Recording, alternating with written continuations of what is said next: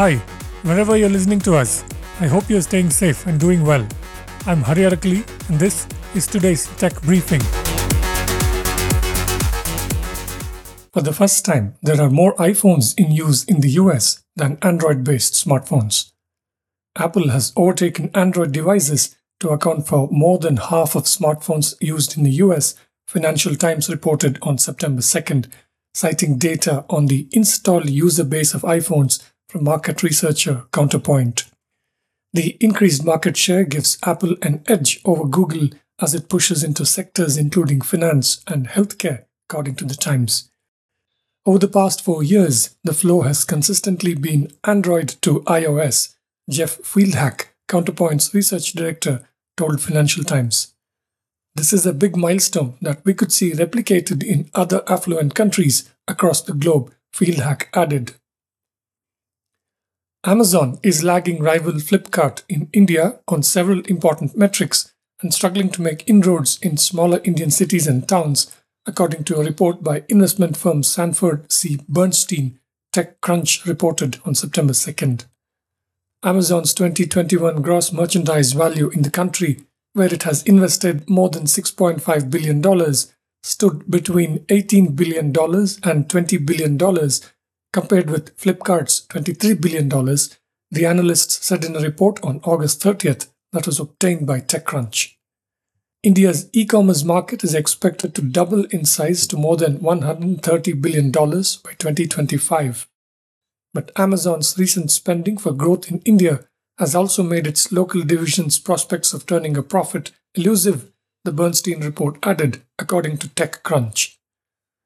Amazon has struggled to scale volumes in higher margin categories such as fashion and beauty and personal care, while the inability to operate a 1P model, meaning an inventory led model, has limited the availability of private labels versus competition, which further pressures margins. Amazon's management attrition has also increased recently, potentially signaling difficulties achieving desired scale, TechCrunch quotes from the report.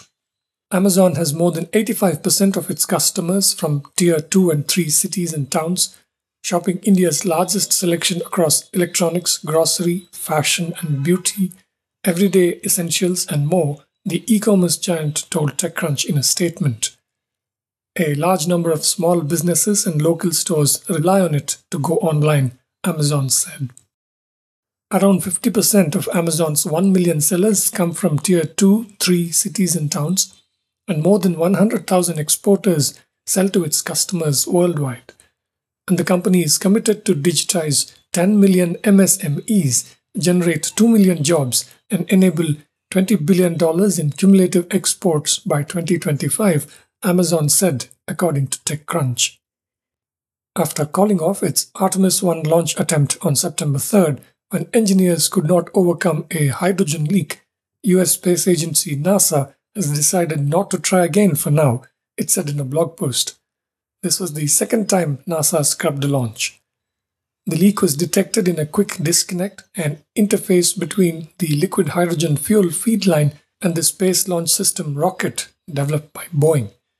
Mission managers met and decided they will forego additional launch attempts in early September, according to NASA's blog post.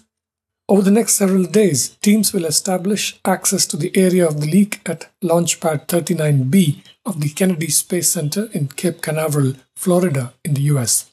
In parallel, they will gather more data to decide on whether to replace a seal either at the pad, where it can be tested under cryogenic conditions, or inside the vehicle assembly building, according to the blog post. Artemis is NASA's attempt to return humans to Moon and then establish a sustainable presence there to prepare for missions to Mars.